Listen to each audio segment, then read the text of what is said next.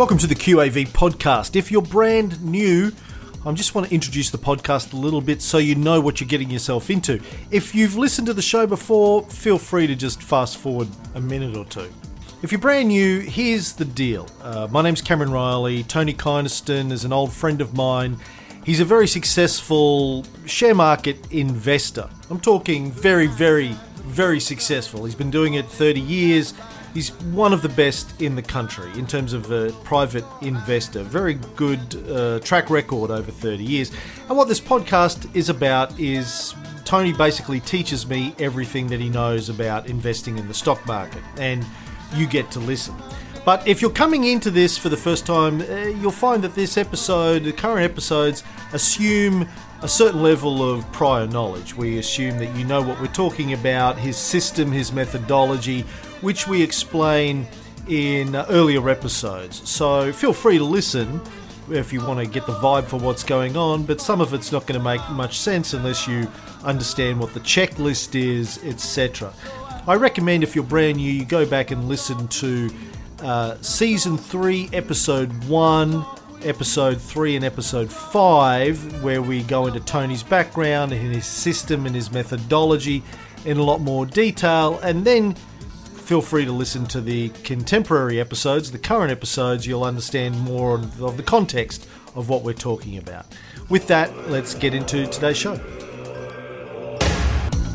Welcome back to uh, QAV episode 413. TK recorded this day of March the 30th, 2021.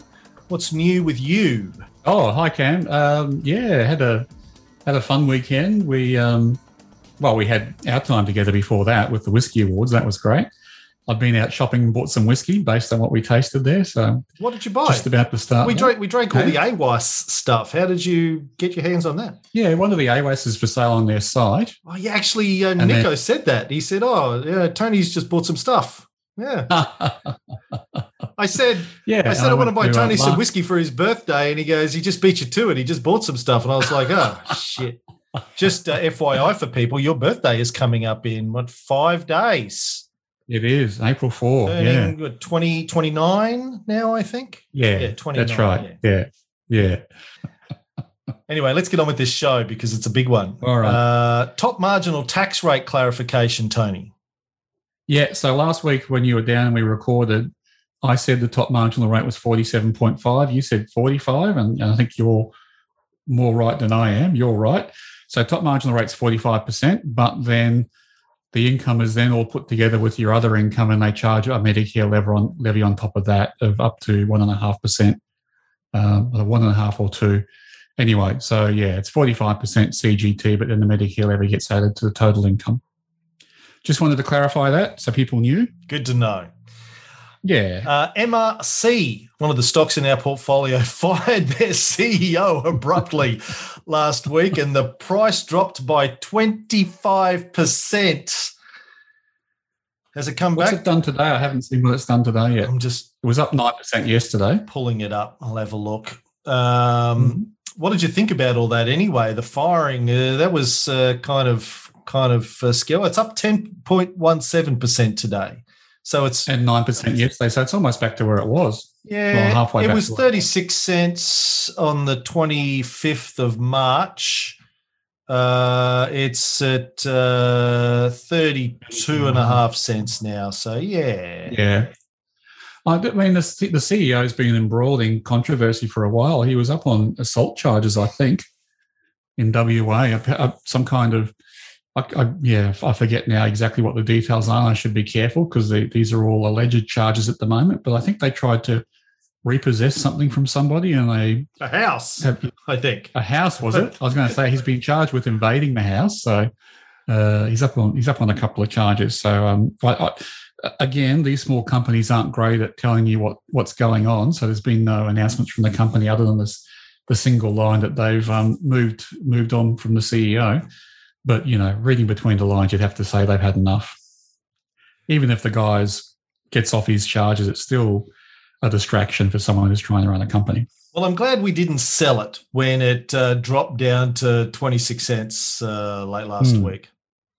Mm. I'm glad I had you yeah. to talk to because I would have panicked and sold. And you were like, eh, it doesn't affect the company. It's just the guy, the company. It's unrelated to the company, the guy's issues. So, yeah. So, yeah, because I think I think officially they said there was some related party transactions they weren't happy with.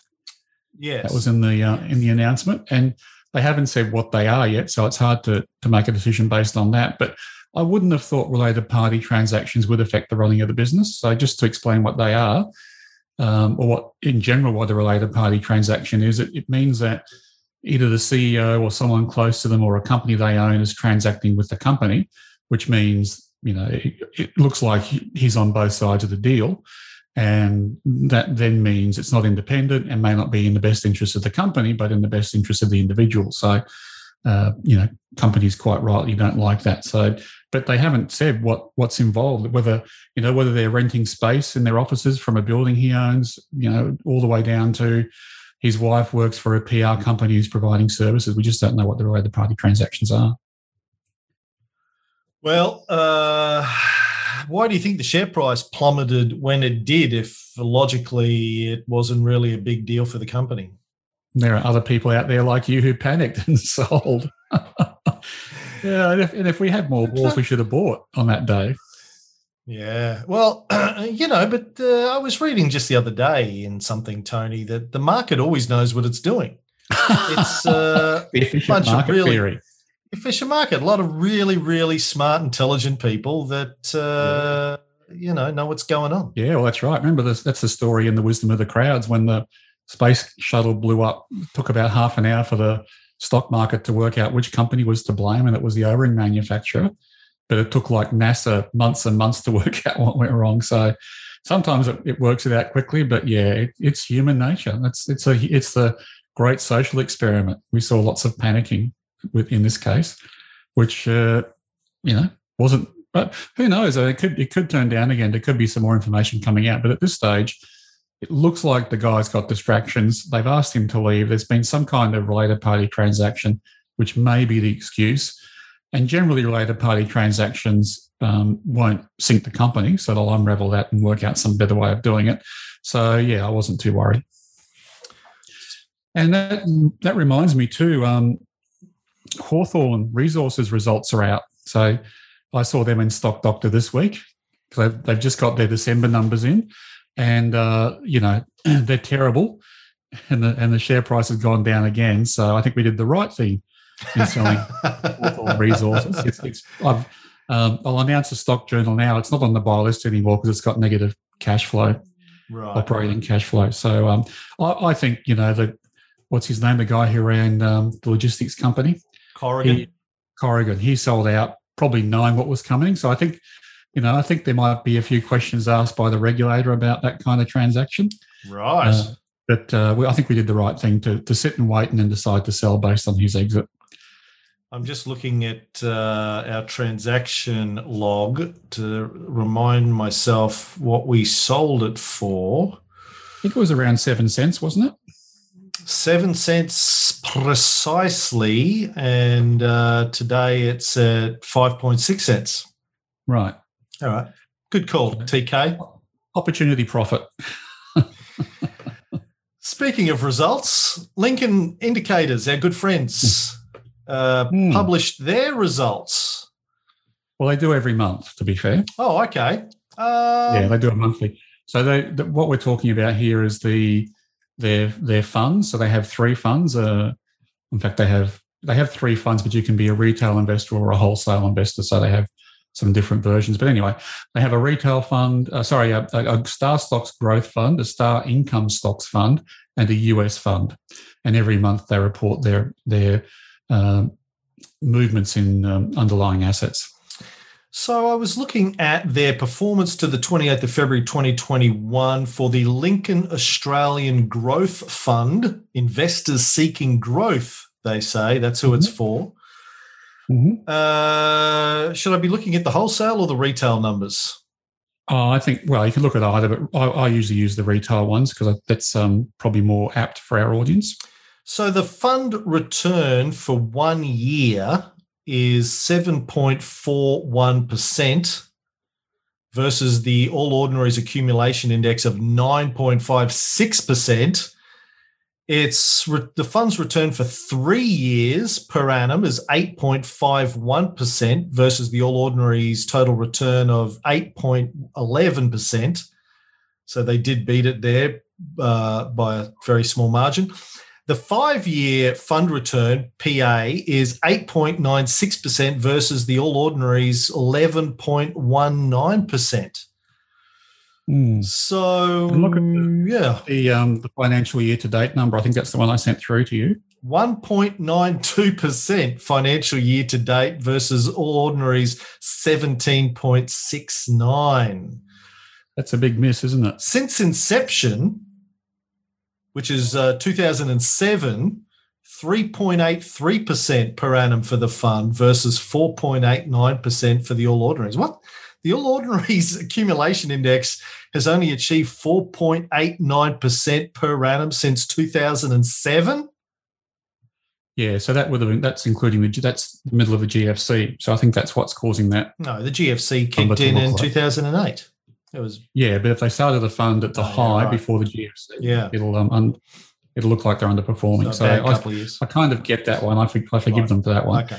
But yeah, that was a financial year to that one that I was interested in, and um, I I don't know where the blog post is, Cam, but I remember writing a blog post last year about how Lincoln had gone away from they'd taken the value part of their uh, their equation or out, they'd taken the value out of the equation, so they were buying quality stocks at any price, and they started to buy uh, a lot of the um, high flying internet type stocks, the growth stocks Yeah.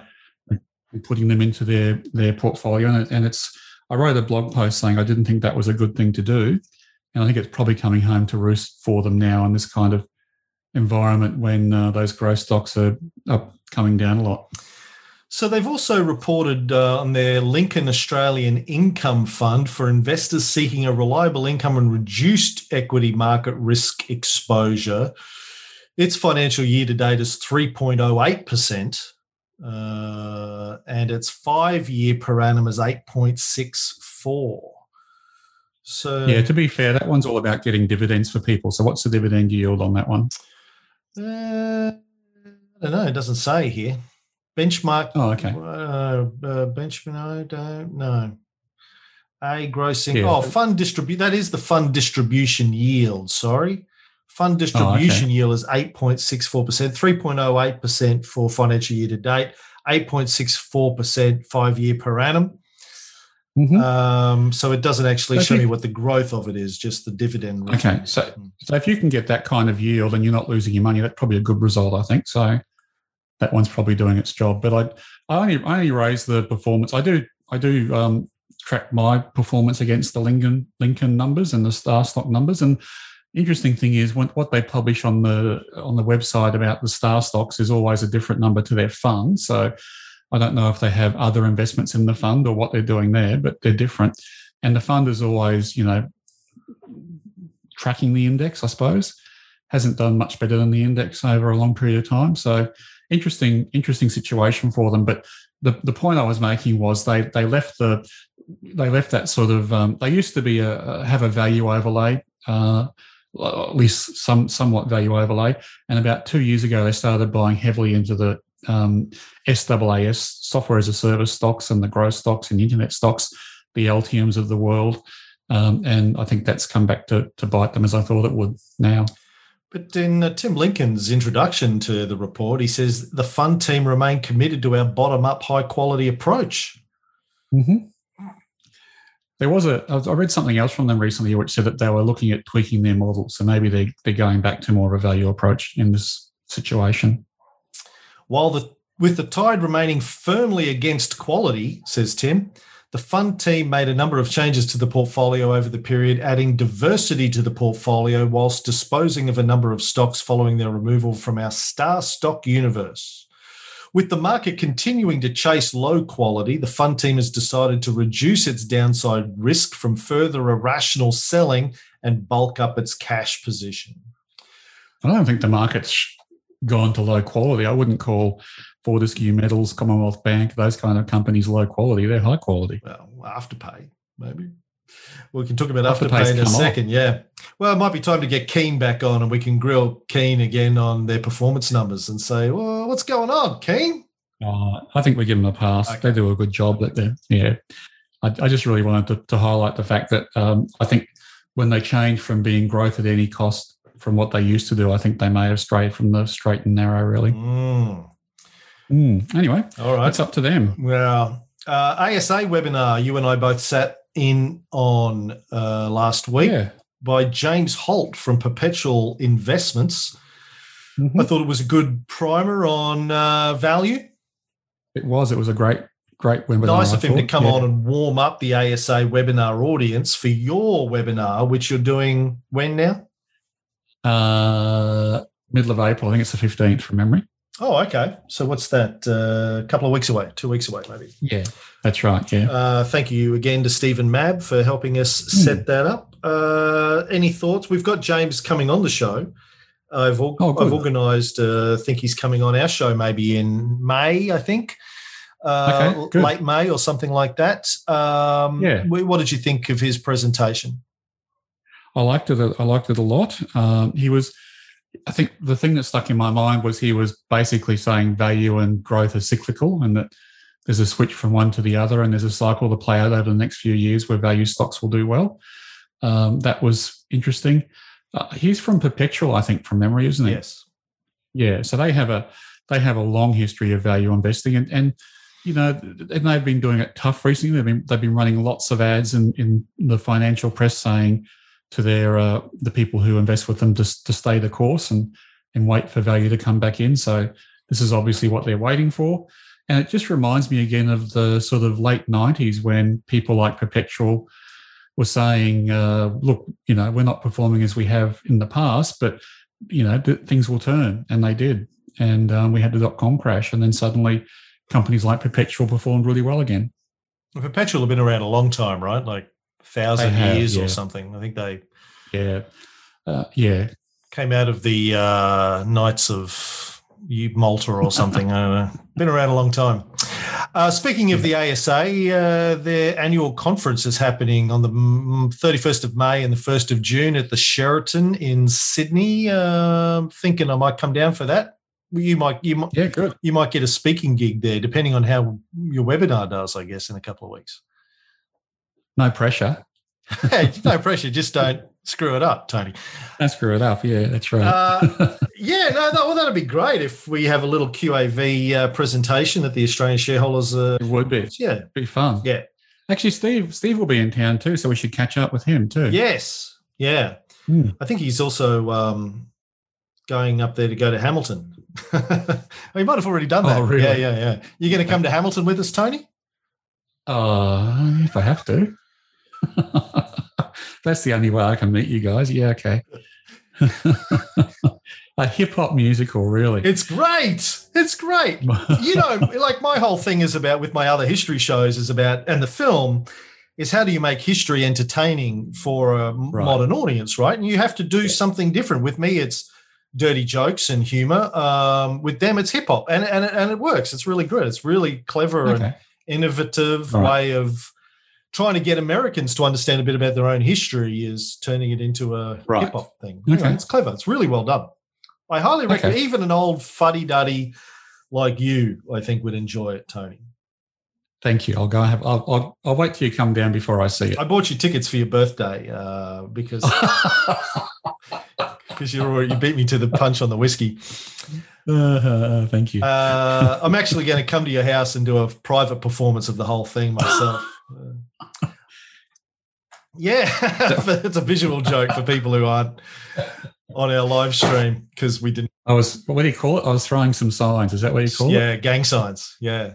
Gang signs. I yeah, wanted to talk about WAAAX performance, Tony. I saw this in the Yep. Fin review this morning. Um, I was kind of shocked, not shocked about this. Uh, there was a little chart in the Fin. Um, tech stocks, looking at the WAAAX tech stocks, their performance in 2020 and so far in 2021. Now, we talk about Afterpay a lot. Um, Mhm. Afterpay had 300% growth in 2020 but has come back in 2021. But the rest yep. of the tech stocks, like we're always talking about growth stocks and how do you value them and how do you know which one's going to do well and blah blah blah blah blah. According to this, the number the metrics are a bit hard to see on the graph, but it looks like Appen uh, may have had hmm, 15, 20% growth in 2020 and has come back probably uh, 30% in 2021. Mm. Altium, another one of the WAAAX stocks, uh, went backwards in 2020 by maybe 5% and has so far gone backwards in 2021 by about 25%. Xero had a reasonably good year in 2020. Looks like it was probably up about 80%. But a lot of our mm-hmm. stocks did well, better, uh, eighty percent or better, obviously. Mm-hmm. Um, yep. And it's gone backwards so far in 2021 by 20%. Uh, Afterpay, I've mentioned. WiseTech went up by about 35% in 2020. Again, okay, but not stellar. Uh, mm-hmm. And has gone backwards in 2021 by probably 10%. And Nearmap, wasn't that Alan Kohler's? No, it was one of Alan Kohler's stocks, I think, when he came on. Uh, or Rudy, okay, could him or Rudy or somebody. Somebody mentioned Nearmap on our show once upon a time. It went backwards yeah. by twenty percent in 2020, and as so far as down another five or ten percent in 2021. And they're the, they're mm-hmm. the, like the bet, like they're the, like the WAAAX stocks and Nearmap. Mm. They're like the creme de la creme of the yeah. Australian growth stock industry, and and 2020, COVID was supposed to be a boom year for tech stocks. Yep. 2019 was a yep. boom year, another boom year. But again, okay, so if you'd picked Afterpay out of those six stocks, you did okay last year. If you picked any of the other five, uh, not so good. And the perennial question is: Do you sell or do you buy at the moment? Yeah, right. Because I've got no idea because I can't I can't put a value on them. Yeah, because Afterpay, I think, is off uh, again, you know, a bit, as I said, this year. So mm. do you double down or do you uh, mm. pull out? Yeah, like with our stocks, you know, is that you look at their price to operating cash flow, are they still on the buy list, all that kind of stuff. I can decide whether I'm going to buy or, or sell them. But with these with these stocks, I don't know how you do that. Yeah. Anyway, I don't think we have to get into a value versus growth debate. It's um well, it's not a it's, not a debate. I'm just looking at the figures and like, okay, no. it wasn't. I don't hear that. Like I hear Afterpay all the time. Oh, what a great year it's had. I know how great it I don't hear yeah. about the other five. maybe all those people who, maybe all those shareholders sold out and bought Bitcoin. We'll never know. Maybe they sold out and bought Afterpay. Maybe they all dumped those other stocks and they all weighed in on Afterpay, right? And now they've got a Mastercard credit card to go with their Afterpay app. Yeah. So I signed up for that this morning. Oh, did you? Yeah. So I sent. Did you have to do a credit check? No. You just download the Afterpay app on your iPhone, and then it pops up a thing going, "Do you want a Mastercard?" You go, "Yes, please." It goes, "Boom." you got one. Good luck. You've got a fifteen hundred dollar spending limit. Go nuts. So that must be the only only place in the world you can get a fifteen hundred dollar credit card immediately with no checks, no credit checks at all. Well, maybe they do a background check because I know they originally sort of were developed and spun out of Touch. Um, and I was involved with Touch at the time. I was doing some branding design stuff for Touch. And the guys there, my friends who worked there at the time, were telling me all about this afterpay thing they were building and what it was going to be and blah, blah, blah. They were the founders, but I think Nick Molnar and the other founders sort of had their offices at Touch in Sydney for a while, and they sort uh, Sydney, Melbourne, and um, you know they uh, they they the Touch guys helped them build the back end of it because they were doing you know credit score checking or all this kind of stuff for a whole bunch of financial networks. So they may have do that in the background but if they did that on me i would have failed that. So right. well the old I mean, the old one was is it a, is it like if anyone signed up their and, six-year-old kids, if anyone's a credit risk, it's me. They should not be giving me money. No one should be giving me anything. So I, uh, yeah, I, I don't think there is much going on in the background. Maybe they're just like, you got a heartbeat? Yeah, okay. Yeah, well, yeah, get it. That's just mind boggling. How how can you let people take out a credit card without any sort of due diligence on whether they can whether they're getting into trouble by taking out the credit card? Well, I don't know. I mean, I, I don't think it's a credit card. I assume it just goes along the same terms of as Afterpay. So it's just a card that you have on your phone now in your iPhone wallet, your Apple wallet, that um, plays the same way as Afterpay. You still have the same payment terms, I think. I haven't read through the details, but you'll still have to. Anyway. Um, so, what the MasterCard get out of it? I don't know. I, I don't know. probably credit, probably interest. Well, they probably get some of the ten percent uh, fee. There you go. Or it's just well, it just says look. I'll show it to you. Okay, It just says afterpay prepaid. Oh, it does have the Mastercard logo down the bottom, right? So yeah, yeah, that's it. I don't know, man. Anyway. Um, I, I did just, see in the Fin though this morning. There was a big article about Nick Molnar um, and what a fashion guru he is as well, and it was saying that one in five uh, afterpay customers um, are in arrears. You're really one in five. Yeah. 20%. But the Australian wow. government, ASIC, and uh, uh, whoever else had oversight of this decided uh, it's not. Yes, it's not credit. Not credit. Self regulation is all that's needed. But one in five, 20% of Afterpay customers are behind in their payments. Wow. I mean, like, I, it's just, I'm just boggled by that because, you know, in this day and age of post Hayne Royal Commission, you know, which the government uh, didn't want to have, by the way, wasn't necessary. Industry's fine, leave them alone, doing a great job. Oh, Self-regulation. So twenty percent of Afterpay's customers can't pay their bills. That's just oh, well, um, if they're getting away with it now, good luck to them. They won't be for long because I'm sure that's going to be a big story. Depends mm. on um, how many people in how much they how much they donate. yeah, how many people in the government are using Afterpay to fund their lifestyle, I guess. Um, or have, have been given shares, yeah. Yeah, CVL is down 13% since we bought it, Tony. Which one? CVL. Oh, the, the uh, mechanical engineering one. Okay. Yeah. What are we going to? I haven't kept it. What? I haven't kept a look on. Is it? Has it gone below its three point trend line? No. Let's have a look. I haven't checked it for a long time. CVL. It's getting close to its three point trend line, isn't it? Getting close, but it hasn't gone below it. No, no not even well, really close. If I put my oh, see my big ruler. No, it looks like it's about forty five cents, and we're currently is the sell price, and we're currently at fifty one and a half. Oh, I'd say the sell line is more like forty two cents. Okay. So it's got quite a ways to come back. Yeah. But uh, no, it's still it's thirty percent. Sell it. No. Okay. No. Stick to it. No, keep it. Keep it. Stick to it. CivMec. Yeah, okay. it's on the buy list. All right. Q and A time. I had a couple of things I wanted to update people on first. Sorry. Yeah. Um, so first of all, uh, just to let people know, there have been some new figures in Stock Doctor, particularly for the retailers who have a January 31 financial year end date. So uh, Myer, Kathmandu, um, they ring a bell straight away. There's probably other ones in there. Oh, Accent One, the shoe company.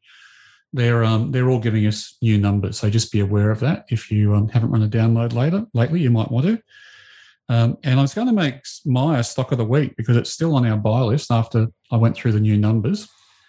Uh, and its its graph is just sort of slowly still edging up from that that low point um, last year.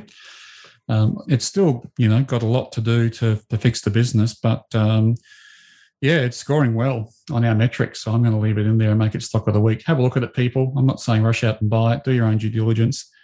Uh, but um, it's chugging away nicely. Wow. Okay.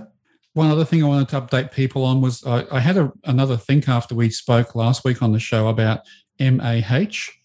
And uh, that was a stock that was on the buy list briefly. So it broke through its buy, then it went back down below the buy and uh, but it was above its sell, and so a bit like where Civ CivMec is now. Uh, and I, I called it a hold, but I think you know on reflection, I don't think we should have holds. It it's a bit like that, like uh, Bendigo and Adelaide Bank that I bought and then sold again because it poked its head up above the buy line, then went back down again almost straight away. So I sold it. Um, MAH is in the same boat. It's not a buy, it's not a sell, like, but it's not a buy. So if you have bought it when it poked its head up and it's and it's now below. It's up to you whether you want to sell it or or, or hold on to it. But um, yeah, I don't think on, on reflection, I'm not going to label things a hold. I'm going to I'm going to take MAH off the buy list, given it's below its its buy line now. The groundhog. It's a groundhog. Yeah, that's right. Yeah, stuck its head up and then went back in. So another three months of pain. I mean, rain. so that was MAH. What else? We spoke about the top marginal rate. Um, well, I wanted to pose a question to people, and it was again, it was um, in in my thoughts after the last uh, last podcast we did. We talked about dividends and payout ratios and things like that. And one of the one of the reasons I'm pretty sure that companies pay out dividends in Australia, and I think we have the highest payout ratios in the world. Uh, and and even though people like Warren Buffett and Jeff Bezos say, I don't want to pay out dividends because I can use the capital better than you can. They don't say that, but that's what they mean. Um, we in Australia we tend to pay out profits as dividends and, and a very high rate. And I think probably one of the big reasons for doing that is because we have franking credits. So the dividend comes attached with a credit for the tax that's been paid by the company in, in making that profit that it's paying out of. So if if a company doesn't pay out dividends and it's making money and it's taxed, then the franking credits sit on its balance sheet and they can't be used in any other way than to attach itself to a dividend and give the the re- recipient of that dividend a, um, a, tax credit, which they can offset on their other income, including that dividend. So companies are under pressure a lot to unlock that those franking credits sitting on their balance sheet.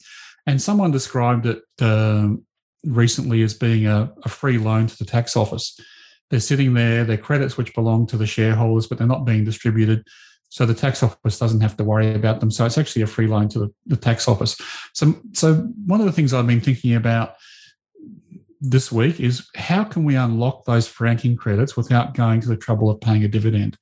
In other words, if I was running a company and it was publicly listed, how could I somehow unlock those dividends? And I'm going to pose it to our listeners and see if the hive mind can come up with a good answer. But I think if if we can come up with a good answer, um, and start posing it to some of the companies that we're invested in, you know, that to, to me, that's a good result because then the companies can uh, pay out less in dividends and reallocate their capital more towards their growth, uh, which might serve us better as shareholders. So there's a question for the week to people. Right. I know there's been some examples in the past where companies have done buybacks, which um, somehow have unlocked franking credits. So that might be an option. But uh, yeah, I, I don't think anyone's cracked it yet. But if there is a, if we can crack it, I think it's going to be a, um, a, a good boon for shareholders in Australia. You'll have to feed it back to ASA via Stephen Mayne, and we'll put pressure on boards Correct. to do it. And Stephen May, I reckon Stephen May will champion it too. Mayne, yeah. Uh, before we get into the Q and A, I just wanted to let people know who aren't on our Facebook page uh, that we launched the Andrew Flitman version mm. of your master checklist into the wild last week and been getting some feedback on it. People are loving it. A few questions about some of it, but uh, nothing major yet. So, uh, if you have any questions, if you are, uh, if you if you want to test it, go to our Dropbox folder where the other checklists are, and you can download it there. The AF model. Uh, test it, play around with it. If you have any questions, email them to me, and I'm sort of collating the questions and then I'll funnel them back to Andrew. I don't want to okay. create another job for Andrew because he's already got one. But he has said, yes, uh, you know, happy to get some questions from you. So shoot me your emails. I'll collate them and uh, feed them through to Andrew and then uh, feed them back out to everyone as we go. Mm. Try not to overload. Thanks for your help, stuff. Andrew. That's that's great. Yeah, did a great job. Yeah. Okay. Q and A. Yeah, let's go for it. Uh, the first one is from Glenn. He says there were three stocks removed from the S&P 300. Well, that's the end of the free episode for this week. For the brand new folks, I want you to know that each week we have a free episode and a premium episode. Free episode runs about half an hour. Premium episode usually runs for an extra half hour to an hour, depending on how many questions we have from our audience that week, because we spend a lot of that time answering questions. Uh, if you want to check out the premium episodes, you can go up to our website, qavpodcast.com.au, and sign up for the two week free trial. You get to have a look at the uh, premium episodes, you get to have a look at the checklist, the getting started guide, all of the video content that we have. Uh, you get invited to our VIP dinners and our VIP Zoom calls for club members. You get to ask Tony questions that we can answer. You get to get invited to our uh, Facebook group, our private Facebook group, etc., etc.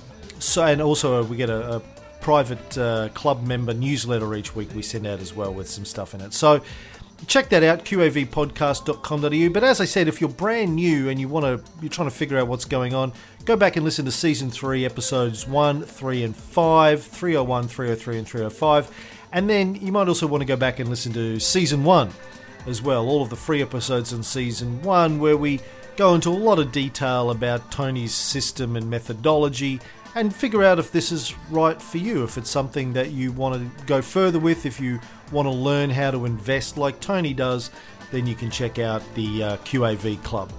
Uh, the other thing I always have to say is we're not financial advisors, so don't take anything you hear on this as financial advice. This is just here to teach how one guy invests and thinks about investing. If you need financial advice or tax advice, please go see a financial advisor or tax advisor. Uh, with that, stay safe, good luck with your investing, and we'll be back next week.